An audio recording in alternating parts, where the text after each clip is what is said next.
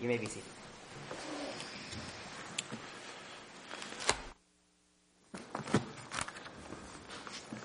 I have graciously been allowed um, to take two Sundays to do this, so I'm not nearly as rushed as I thought would be. I I was reading along in Acts, I believe, uh, several weeks ago, and I hit a verse, and it just really it made me pause and think and question.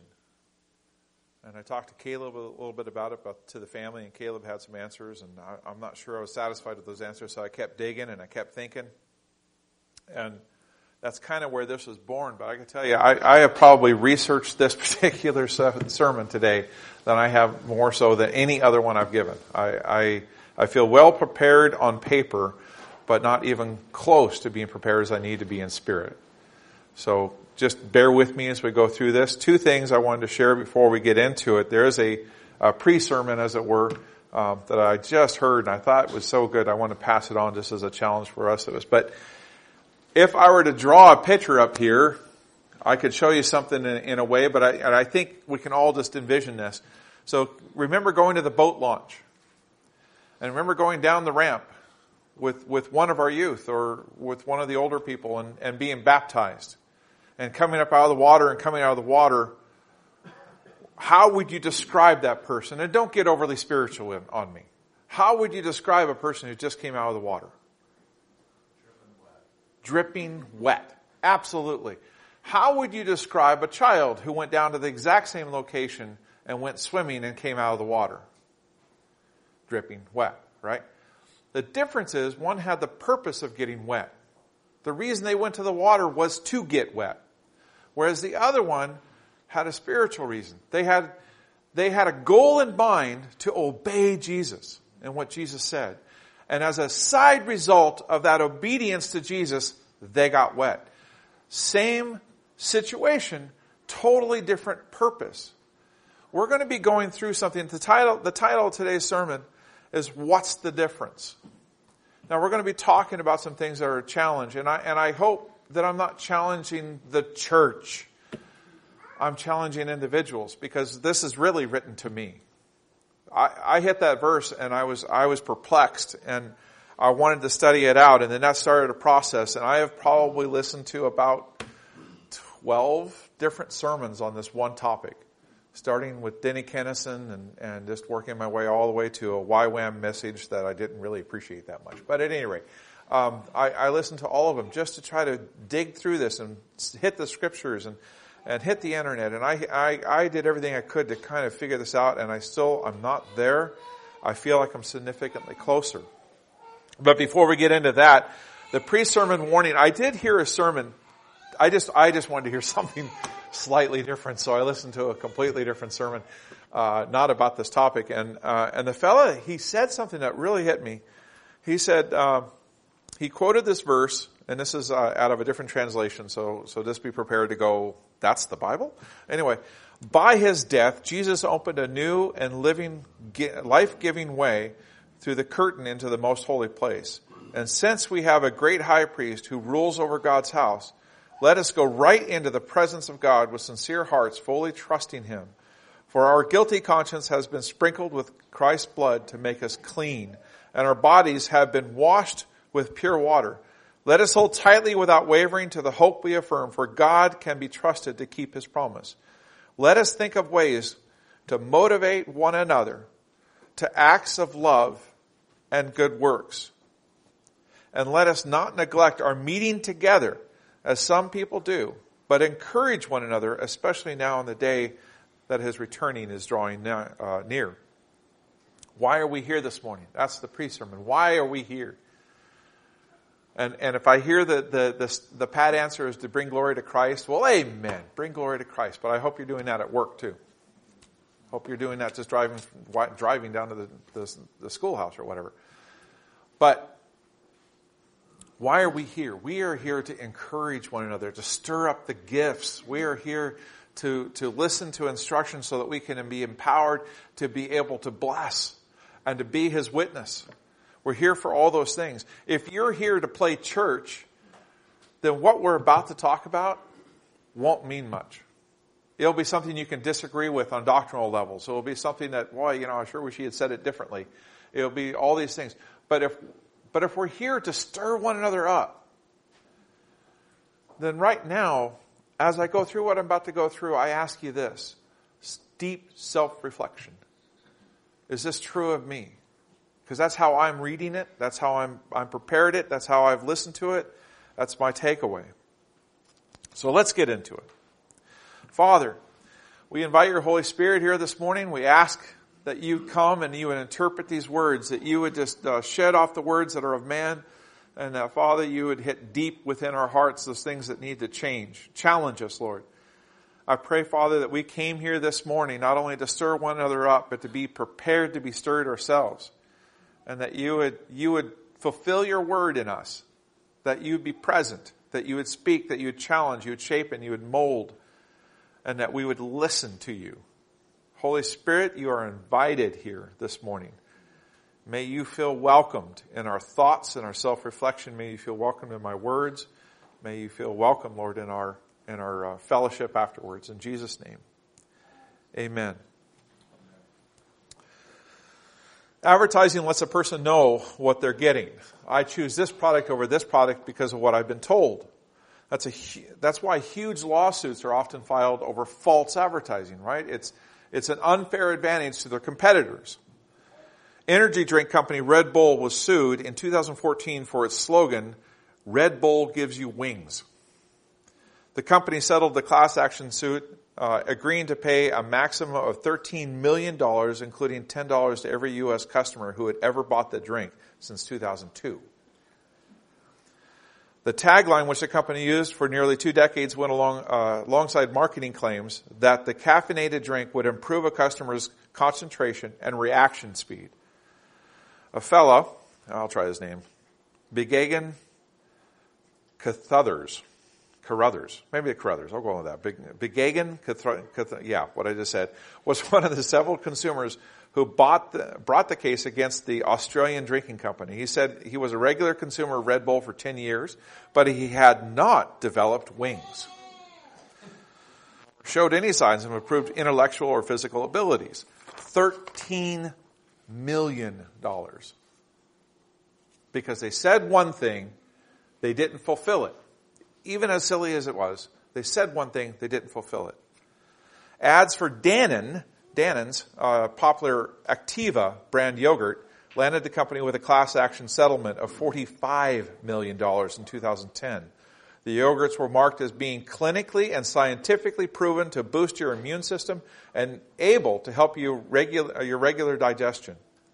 The Activia, Activia uh, ad campaign claimed that the yogurt had special bacteria ingredients. As a result, the yogurt was sold at 30% higher price than other similar products. However, the Cleveland judge overseeing the case said that these claims were unproven. On top of the fine of $45 million, Dannon was ordered to remove clinically and scientifically proven from its labels. $45 million. Are you getting the idea that if you say something, it better be true? Let me read a verse out of Joel. To set it in context, Israel was being judged heavily. They were being uh, escorted out of the country. Things were being uh, uh, ripped up, torn. They, their, their life, their expectancy, they put into slavery. And they told what evil was going to come to them. And then God takes the time in the midst of all that correction to give them some comfort by giving them a promise. He gives a promise. And out of that comes this well-known promise to us. Joel 2, verse 28 and on, it says this, And it shall come to pass afterwards that I will pour out my spirit on all flesh. Your sons and your daughters shall prophesy. Your old men shall dream dreams. Your young men shall see visions. And also on my man, men servants and my maiden servants, I will pour out my spirit in those days. Jumping ahead a couple verses. And it shall come to pass that whoever calls on the name of the Lord shall be saved. For in the Mount Zion and in Jerusalem there shall be deliverance, as the Lord has said, among the remnant whom the Lord calls. Peter claims the fulfillment of this verse in Acts chapter 2, right? Um, so they were all amazed and perplexed, saying to one another, "Whatever could this mean?" Others, mocking, said, "They're full of new wine." But Peter, standing up the, uh, from with the eleven, raised his voice and said to them, "Men of Judah and all who dwell in Jerusalem, let this be known to you, and heed my words, for these are not drunk as you suppose, since it is only the third hour of the day. But this was what was spoken by the prophet Joel, and it shall come to pass. Does this sound familiar? It shall come to pass in the last days, says God, that I will pour out my spirit on all flesh. Your sons and your daughters shall prophesy. Your young men shall see visions. Your old men shall dream dreams. And on my men servants and on my maid servants, I will pour out my spirit in those days and they shall prophesy. I will show wonders in heaven above and signs in the earth beneath blood and fire and vapor and smoke, and the sun shall be turned into darkness and the moon into blood before the coming of the great and awesome day of the Lord. And it shall come to pass that whoever calls on the name of the Lord shall be saved. Peter said it was a fulfillment in his day. It was fulfilled. And indeed, much of it was. But did it have to end there? Did it end there? Is there still an outpouring of the Holy Spirit? Where is the drunken behavior today? Where, where is the dancing and the exuberance? Where is the being filled with the Holy Spirit?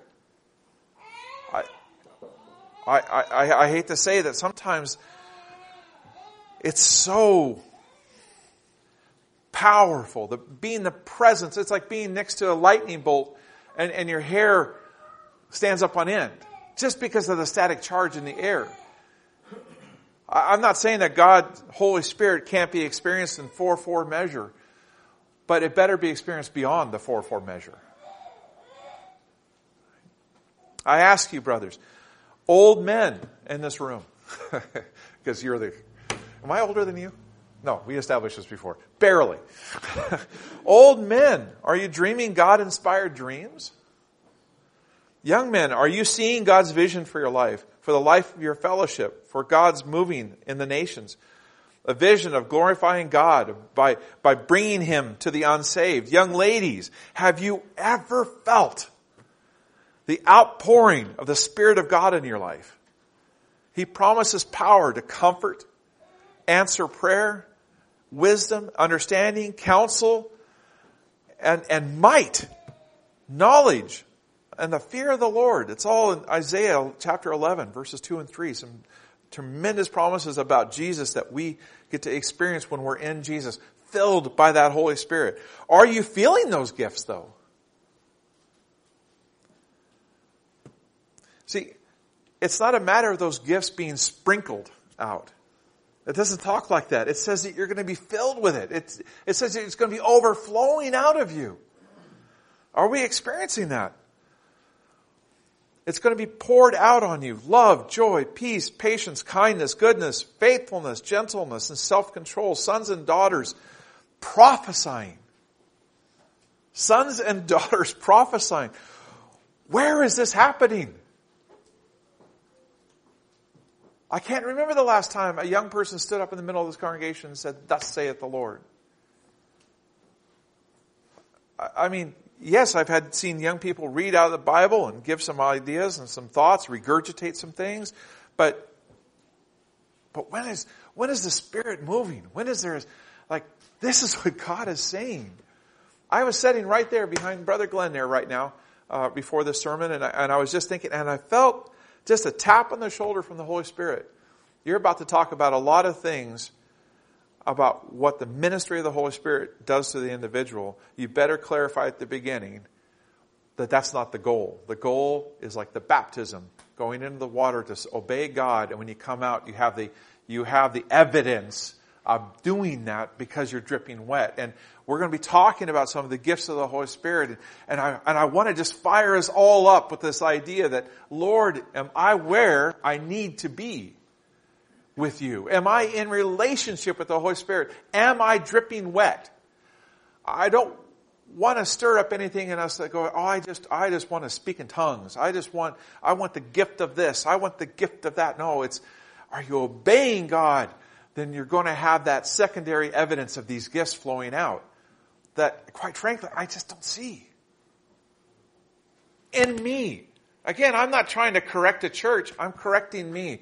I hit that verse in Joel in Acts. I hit that verse and went, huh, when's the last time I prophesied? When was the last time? When, what, when have I seen any of these things happening?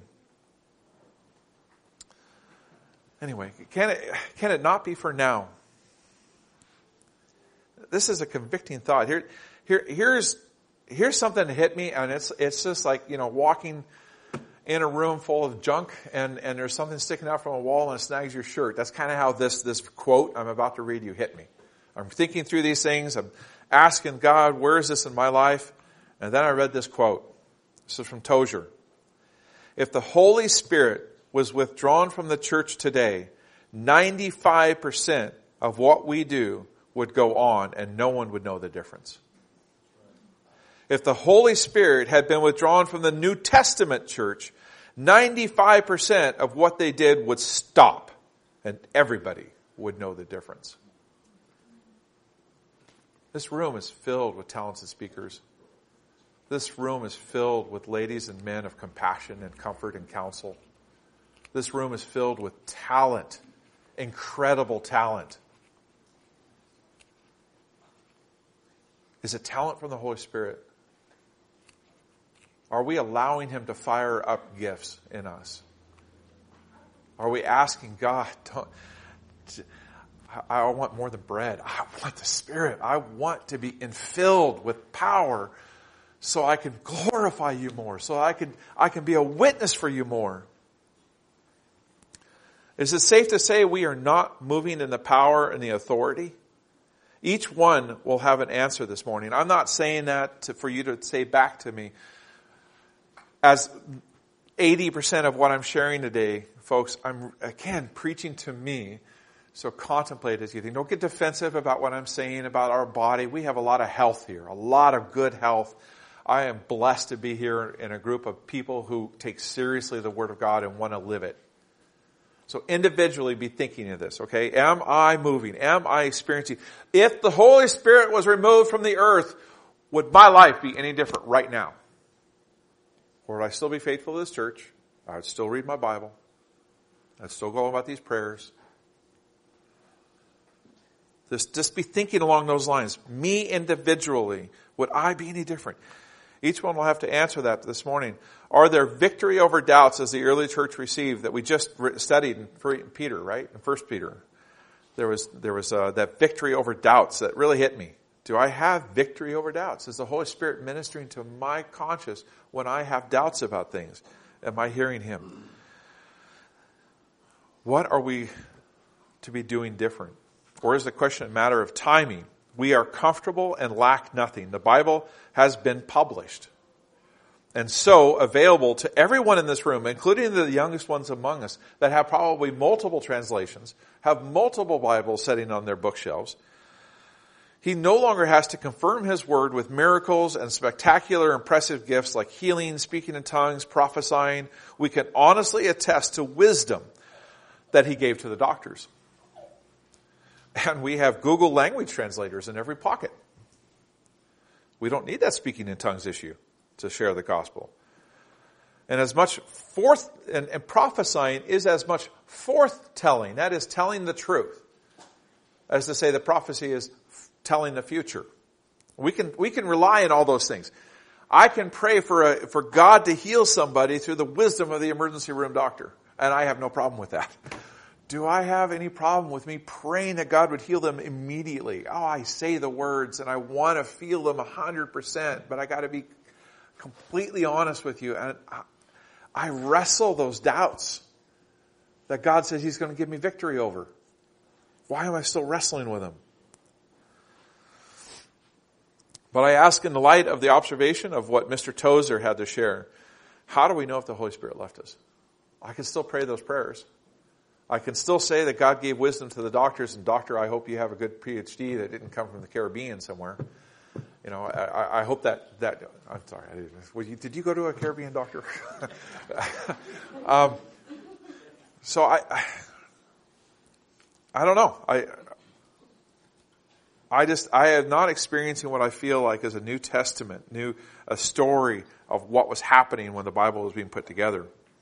And you may disagree with my premise here, that he is as active into us today as he was, or you might say the need measures the answer, that if I was in deep need, I would find this, this, this pull, this draw to say, Holy Spirit, come, I, I desperately need, my child is sick and I need you. I mean, that, that could be, um, but I, I, I tell you right now, I, I need him. I need him. Yesterday I was working on something and something got, didn't happen right the way I wanted. It was the first screw. I was setting into a very important piece of work and it stripped right away. I mean, it stripped to the point where I couldn't get it in or out. It's stripped and it was a very important piece. I didn't want this thing marred in any way.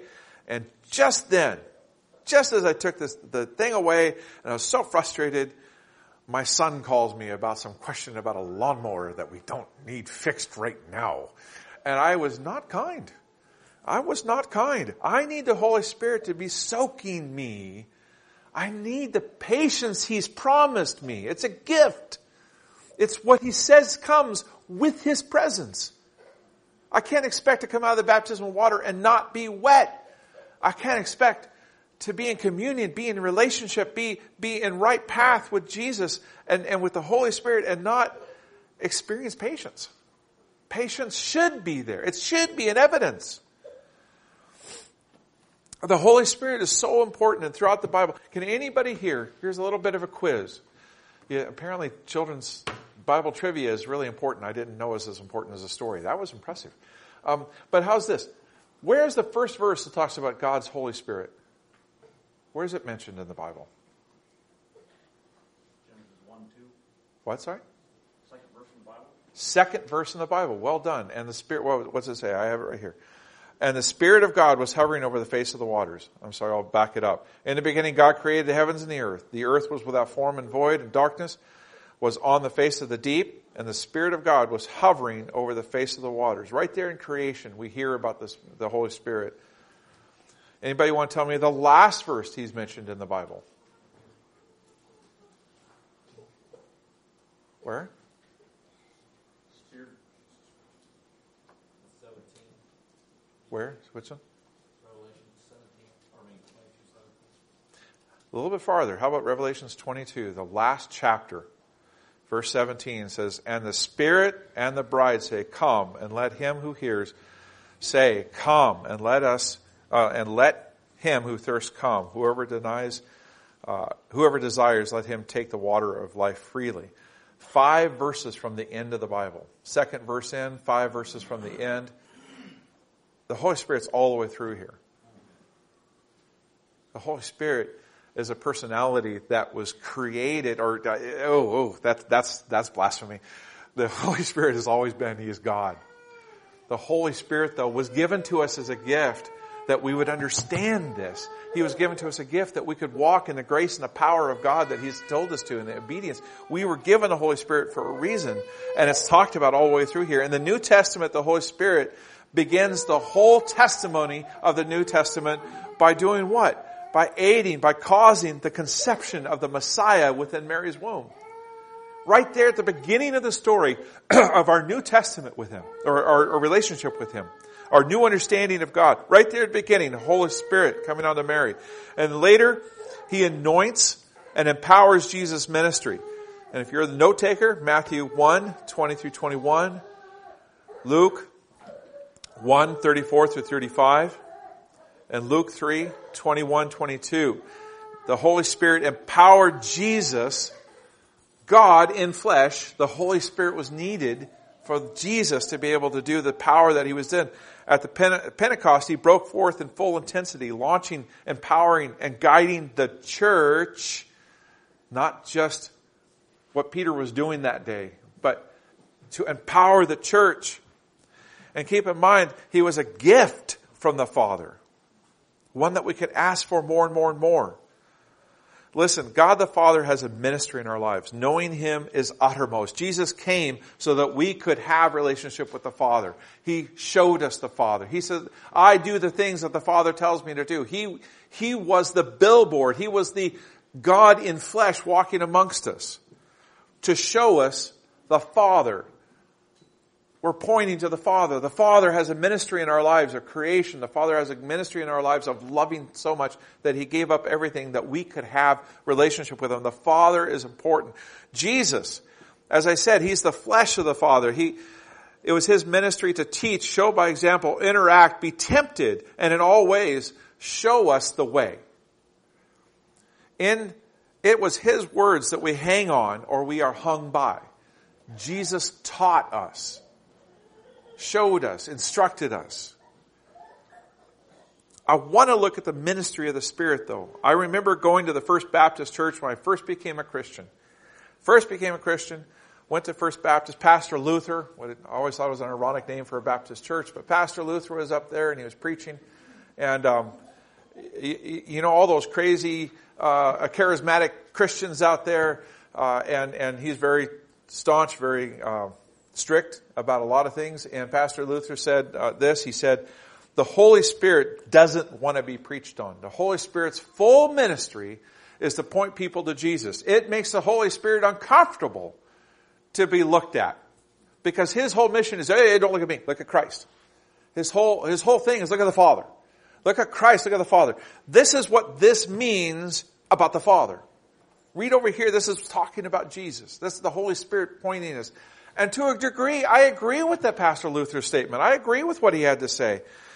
But I don't know if Jesus agrees with him. I agree that the ministry of the Spirit is to point us to Jesus. Jesus himself pointed to the Spirit. He tells us that it was a good thing that he would leave because when he did so, the Spirit would come and infill his church. I was listening to Ephraim Reno. Anybody know him? Am I mispronouncing his name? Is that Reno? Like the city? Reno? Okay, very good. I was listening to, to a sermon from him back in 2020. It was preached at Ephrata. And uh, he quoted a section from a book without giving the book's name or author other than suggesting it might have came from Tozer. So my apologies, I don't know where this came from, but it was such a good quote. I had to listen, type, listen, type, listen, type. You know, I had to, I, I wanted to get every word of whatever he was quoting because it was good stuff. Listen to this. Uh, put yourselves in the sandals of the, of the disciples here when Jesus says, it's better that I leave. It's expedient that I leave. Just, just put your, yourself in their sandals and think this way. I tell you the truth, he said, when he was about to utter what was hard to believe. I tell you the truth. It is expedient for you that I go away. How could it be expedient? Would they not be losers to an, uh, to an extent that no man could reckon? The light of his countenance, the blessing of his words, the purity of his presence, the influence of his example, all could be removed. And this expedient for them? It is expedient for you that I go away. For if I go not away, the Comforter will not come unto you. Well, would they not be better with themselves? Well, would they not be better with himself than with the Comforter? No, just the contrary. They would be better with the Comforter. He will lead them into all truth, whereas now they are constantly misapplying the plain words of Christ.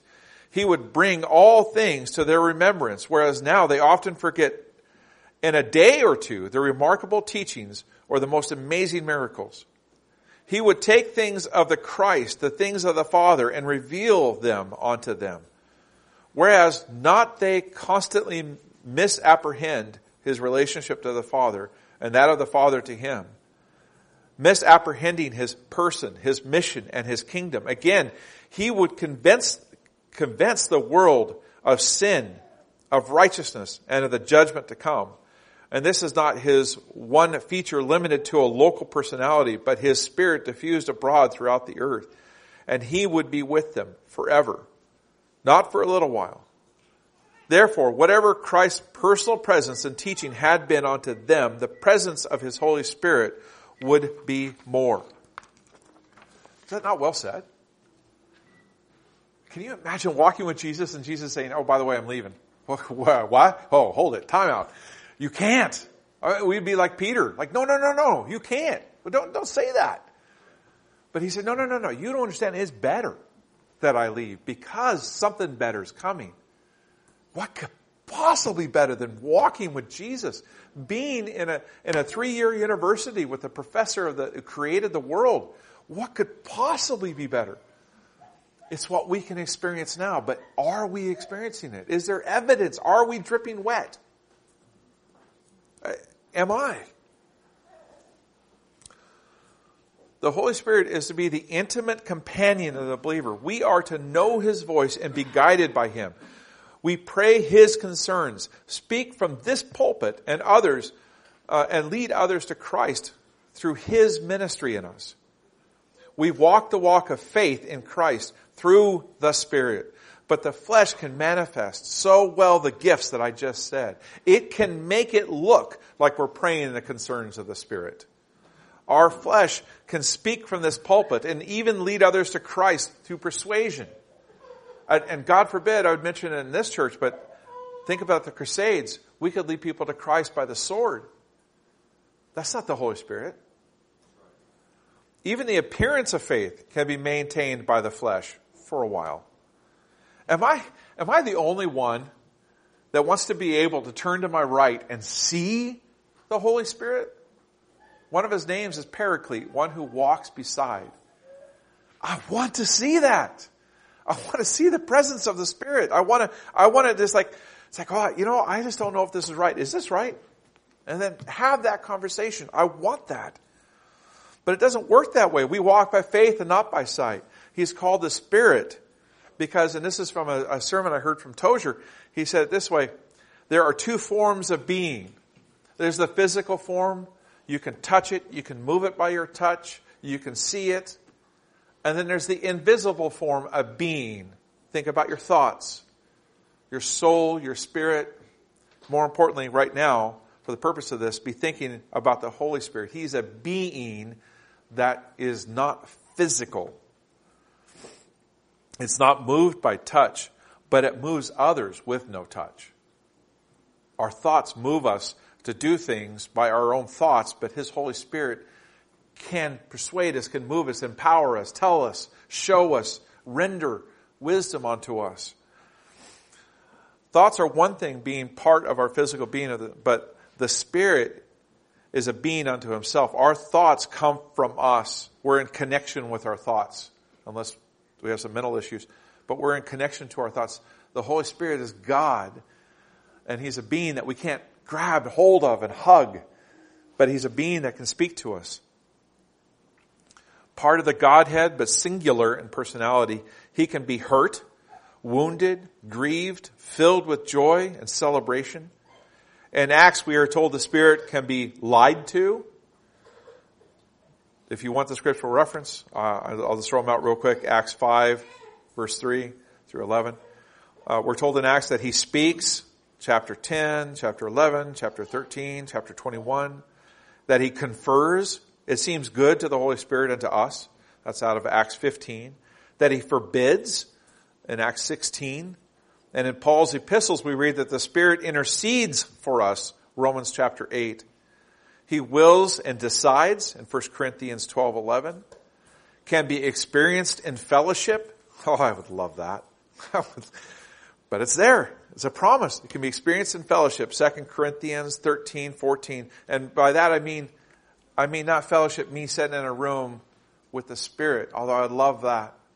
But I'm saying, as we manifest the gifts, as we get soaked, as we are dripping coming through that door, having a week of just quiet times and going for the word and reading and praying and, and asking God, make me different. Is there something in me? as we walk through that door dripping with the presence of the Holy Spirit, we can experience His fellowship right here. The same thing you can do at work, right? The same thing you can do with your family. That's out of 2 Corinthians 13. We talk about experiencing the fellowship. He can be grieved, Ephesians 4.30. He speaks in 1 Timothy 4.1 and can be quenched. That's a scary thought. 1 Thessalonians 2.19. And in each instance, these are the actions of a personal being, not an impersonal force. Yet we cannot turn to our right to see him walking beside us. So how do we know? How do we know He is with us personally or with this church? How do I know that He inspired this morning's talk? You know, some things do boil down to faith. I, you've said it, Lord. I know you are trustworthy, so I believe when I received you, when I confessed my sins, when I acknowledged that I can't do this on my own, you gave me the gift of the Holy Spirit. I can confess and believe that when I begged you, that you didn't turn me away, that you gave me that gift. I, I can believe that. Leading up to this morning, I have begged God for more understanding and feel like I'm closer. But rather than having answers, I have more questions. You ever like that? You study it? I, I, I, I'm still wrestling with that verse. You know, I, I want to see my children rise up and prophesy. I want to see me walk in victory of every thought, of every moment I get angry, and to speak words of blessing to my children. I want to see those victories. I want to see uh, a victory over doubts. I want to see healing. You want to, you want, who here wants to see Kalia completely healed? Uh, great, radiation's awesome, and if she decides to go that way, or, or surgery, or God has given wisdom, to, but who wants to see her just be healed? We prayed, right? Absolutely, we prayed. God give us the faith. God fill us with your Holy Spirit, right? I want more of Him. I want more of understanding. I want more than just just regurgitating up information I've heard from Tozer and from Denny Kenaston and from this fella and this fella. I, I want more. I want more of what's been promised. This morning, I wanted to be a pipeline to me.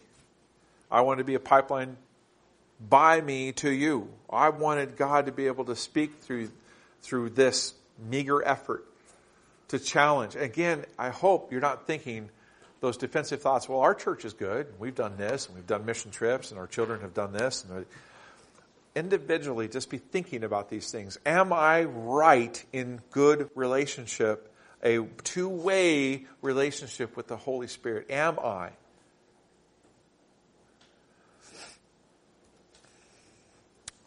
Okay, let's go for a little challenge here. Let's backtrack, rewind the tape, go back to the beginning of the sermon. What if I started out today, instead of talking about what I've done and bared my soul to you guys, what if I had said something like this? What if I had said, Did you know in the book of Acts, every conversion, every time somebody accepted the Lord, it was accompanied by an overwhelming presence of the Spirit, accompanied by speaking in tongues, except for one. And on that one occasion, that one off occasion, something happened. So amazing, so public, so different that the magician said, I'll give you whatever you want. I'll give you some money. You, you, I want that. I want. So whatever happened, whether it was speaking tongues or not, something happened. What if, what, what if this morning, if I, if I started this sermon and I just, I just based it on this one verse. Let's, let's listen to this verse here together, right? This is Acts chapter 10, verse 43 and going on. It says, to him, all the prophets witness that through his name, whoever believes in him will receive remission of sins. Amen. While Peter was still speaking these words, the Holy Spirit fell upon all those who heard the word. And those of the circumcision who believed were astonished, as many who came with Peter, because the gift of the Holy Spirit was poured out on the Gentiles also, for they be, they heard them speaking in tongues and glorifying God. Then Peter answered, Can anyone forbid them water that these should not be baptized? For who has re- for uh, uh, I'm sorry, baptized who have received the Holy Spirit? Let's just stop there. That's a lot. That's a lot more comfortable. Let's just they received the Holy Spirit. Let's just no. It says this, just as we have. It was a sign and a testimony to the Gentiles that they're speaking in tongues and there was these glorifying things. Again, they became dripping wet, not because to become dripping wet. They didn't go to swim in God. They were in God and this a miraculous thing happened. Miraculous. Miracle. Not made up. And then he has the audacity to go on and say, just like it happened to us. That implies they had an outpouring, a miraculous outpouring of the Holy Spirit when they came to know Christ. And you could certainly hearken back to the back end of Luke, beginning of Acts, uh, about their experience, but it was there. And he commanded them to be baptized in the name of the Lord Jesus. Then they asked him to stay for a few days. Now, that was the sole verse of the day, and I was sitting in the congregation, I would say, you know, it's it's dangerous. You, you can't just base a doctrine, a teaching off of one verse. Okay, so let's go on. Acts chapter 19, nine chapters later. And it happened while Apollos was at Corinth that Paul was having, uh, uh, having passed through the upper regions, came to Ephesians and, fi- Ephesians, and finding some disciples, he said to them, Did you receive the Holy Spirit when you believed? So they said to him, We have not so much as heard whether there is a Holy Spirit. And he said to them, Onto what then were you baptized? So they said, Onto John's baptism. Then Paul said, John indeed baptized with a baptism of repentance, saying to the people that they should believe on him who would come after him, and that on Christ Jesus. And they believed this, and they were baptized in the name of the Lord Jesus. And when Paul had laid hands on them, the Holy Spirit came upon them, and they spoke with tongues and prophesied. Now the men who were about twelve in all, and he went on to the synagogue and spoke boldly for three months, reasoning and persuading uh, concerning the things of the kingdom of God. Or I could add this verse, Acts chapter 2 verse 4, and they were all filled with the Holy Spirit and began to speak with other tongues as the Spirit gave them utterance. Now to be true to my topic, I, I gotta say, chapter 2 is a little bit different. Chapter 2 is talking about an evangelistic inpouring or infilling of, the, of tongues. It's not that somebody would have the gift of tongues. It would be that I, I, go to a foreign language, foreign place, Portugal or something, and I didn't have Google Translate, and all of a sudden I started speaking Cantonese, or, or let's see, Portugal would be, um, uh, uh, yeah, Portuguese. There we go. Uh, I started speaking Portuguese. I mean, this this is like a Jew not knowing APEC language, and all of a sudden starts speaking APEC fluidly. Never even heard the word. Not that that's even a language. I'm just saying. It just God filled them for the purpose of talking about Jesus to these people. What if these verses out of Acts was the sole book that I was quoting from today? Now, see, if I were in the congregation right now, I would be thinking it's dangerous to be preaching out of a book that's about history there is doctrines in, in Acts, but it's really kind of history, right? I mean, it's, it's what God did for this moment, what God did for this moment. I, I would challenge you to look at those verses, not maybe, maybe it's chapter two, but those other verses and, and have that thought and really honestly look at it. But okay, okay. Acts could be a book of history. Um, can I ask myself, sitting in the congregation right now, what's implied by Paul in 1 Corinthians 14, 26. How is it then, brethren, whenever you come together, each of you have a psalm, has a teaching, has a tongue, has a revelation, has an interpretation. Let all things be done for edification. If anyone speaks in a tongue, let there be two or more, uh, uh, uh, uh I'm sorry, let there be two or at the most three, each in turn, and let one interpret. But if there is no interpreters, let them keep silent in the church and let them speak to God and uh, uh, speak to himself and to God. So yes, the word "if" there is if if if anyone speaks in tongues, but is it a possibility? Is it a possible occurrence? What would happen if it happened here? How would we respond? I, I remember, well, a young gentleman over there got up and wanted to share something about the Lord, and he just started doing, busted right into a rap song, and we were all like, "Wow, what's, what's Roger going to do? You know? Are we prepared for God to move in a way that's uncomfortable for us? I could talk more about Paul's comments about his own use of tongues and wish that, wish that others had that gift. But my point is not tongues this morning. And did you hear that sigh of relief right now? I'm not talking about tongues. I'm not saying we should experience tongues. But let me say it this way. It sounds like to me that's a common gift. I mean, if you come from the mindset that Jesus is the same yesterday, today, and forever, then what happened in the book of Acts, what happened in the Corinthian church, what, what happened in Paul's personal life, it seems like most people have that gift. I don't feel like I do, I, I know that there's some people in our uh, uh, uh, in our church history that said that they did have it, but they used it for their private prayer lesson. But it seems almost like to me that it could be an expectation to be part of the fellowship. I, I remember vividly being in a congregation once and just feeling so strong that I had a vision to share. And so during worship, I walked up to the pastor and I said, you know, this is, this is so out of my comfort level. But I really feel God had this to say. And, and you know what he said? He didn't say, hmm, yeah, we don't do that here. That's too weird. I've even heard this uh, radio per- preacher once say that I had a man come up to me and he said he heard a word of God, and I, and I said, well, you're about to go sit down so you hear the, what God's given us today. I mean, in other words, you, you don't have anything to contribute. You're, you're on that side of the pulpit. Um, but this pastor, he, he didn't say, oh, that's nice, go sit down. He, he said, okay. And then he went during worship and he led worship behind the stage and he prayed. And then he came and called me over and he said, go ahead, Bob. And I, and I went forward and I said, what, could we do that here? No, I'm not trying to change it. I'm not in leadership. I'm not trying to change. I'm not trying to do that. But all I'm saying is, are we dripping wet? Are we ready? Are we ready to experience a move of the Holy Spirit in whatever uncomfortable way it is? Can our children stand and say, Thus saith the Lord? Anyway, moving on. Um, in the same question, in the same section, I was talking about Paul when he was talking about uh, um, what he was saying about tongues there in 1 Corinthians. He says this, Therefore, if the whole church comes together in one place and all speak with tongues, and there comes in those who are un, uh, uh, uh uninformed or unbelievers, they will not say, will they not say that you're out of your minds? But if all prophecy, uh, but if all prophesy, and an unbeliever or an uninformed person comes in, he will be convinced by all he is convicted, uh, convicted by all.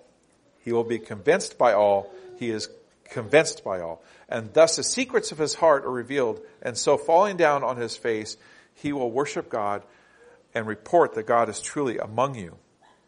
I think a church that's not moving in the supernatural is a church that needs to think deeply about whether it is running on Holy Spirit power or is running on tradition and formality. And I'm not saying that the Holy Spirit does not or will not move in tradition. In uh, Thessalonians 3 6, I didn't write down which one, so it's one of them. Um, but we commend you, brothers, brethren, in the name of the Lord Jesus Christ, that you withdraw from every brother who walks disorderly and not according to the tradition which we you have received from us. I'm not saying that tradition doesn't have a place and the Holy Spirit doesn't move through it, but tradition can be such a such a powerful gift of the flesh. It's route, it's familiar, it's not. But if the Holy Spirit wants to break through it, sometimes tradition can be a block to that. So don't just move in tradition, I think is what it is. And again, I'm speaking more to myself, but. So anyway, as a doctor would go through a checklist, perfect place to stop. As a doctor would go through a checklist, I found um, a list. Of course, there's thousands of lists on the internet, but a list of seven things that you should see if the Holy Spirit's welcomed in a church. Now, I've added two of them to it, and, and I'll be happy to share that with you uh, next week. But uh, can I just share this last thing before I, I go? You don't need to turn to it. It's, it's in our, our black hymnal, and um, I know Greta writes down all, all the numbers of things, so if she wants to or anybody else does, it's, uh, it's number 204. And it says, Lord, possess me now, I pray. And just this first line, I, I just, I, I just, I just want to, I want to tell you, look, I may have said some things that are uncomfortable for you today. I've talked about tongues. I've talked about our children standing up and prophesying. I've talked about some other things. I am not personally feeling dripping wet. And that may be just my problem. But if you read the Bible and you go, hmm, well, I got that done today. If you if you pray and you're like, okay, it's not my turn anymore. What else is there to look at in the room while others are praying? And, and you don't feel like you actually spoke to God. You're just speaking to others. If you don't, if you're not drawn to things that, that draw your heart closer to God, if those things are kind of more, oh, plain compared to watching movies or listening to, to whatever, or to listening to music that's like whatever. I mean, if your heart's not drawn to the things that make you love this presence over here, then I don't know if you're dripping wet. I'm not placing a judgment on you. I'm asking you to judge yourself. Are you eager for a relationship with the Holy Spirit? And, and, and for those who are King James only, are you eager for a gift of the Holy Ghost to just pour out on you and be infilled? I mean, that's the promise, right? Old Testament promise, He falls upon people. Fell upon the king, He fell upon the prophet, He fell. New Testament promise, there's an infilling of His Holy. He takes residence. And if He's there, He has something to say. And are we letting Him? Or are we getting comfortable? I'm just going to read this one line here. It says this, Lord, possess me now, I pray. Make me wholly thine today. Gladly do I own thy sway. With thy spirit, fill me. With thy spirit, fill me. With thy spirit, fill me. Make me wholly thine, I pray. With the spirit, fill me. Lord, there's much more to talk about. There's some things to reflect upon. Things, Lord, I think you, you've given me to share. I'm looking forward to that. Lord, don't quench the spirit of wanting more. Don't, don't, I don't know how to say it, Lord. I know that the, the enemy, I know our own flesh. I know there's many things in this world that would speak against being different, weird, or appearing drunk. But Lord, whatever you have for us, whatever you have for me, let me just say it that way. God, I pray right now to you. I need more of you. I need to be more radically involved with your Holy Spirit. I, I, I want to feel uncomfortable if that's where you want me. I want to be more comfortable with your presence than I am with this world. And I know that's only a byproduct of knowing your Holy Spirit. So I want to know your Holy Spirit more. I want to be pointed to Jesus more. I want to be pointed to the Father more. I want the Holy Spirit speaking louder, clearer, and I want my, my heart to be prepared to receive all that. And those are scary prayers, Lord. But I need it. I, I, I am so in a wrong position with your Holy Spirit. And I want deeper. Let the sins of this world, what this world has to offer, let our, what our flesh has to offer, and quick answers of anger, all these things, Lord, let them be so just taken care of by the presence of the Holy Spirit. Let us say yes to you. Yes, yes, yes, over and over again. That we could be walking more in your presence. Thank you, Lord, for this opportunity. In Jesus' name, amen.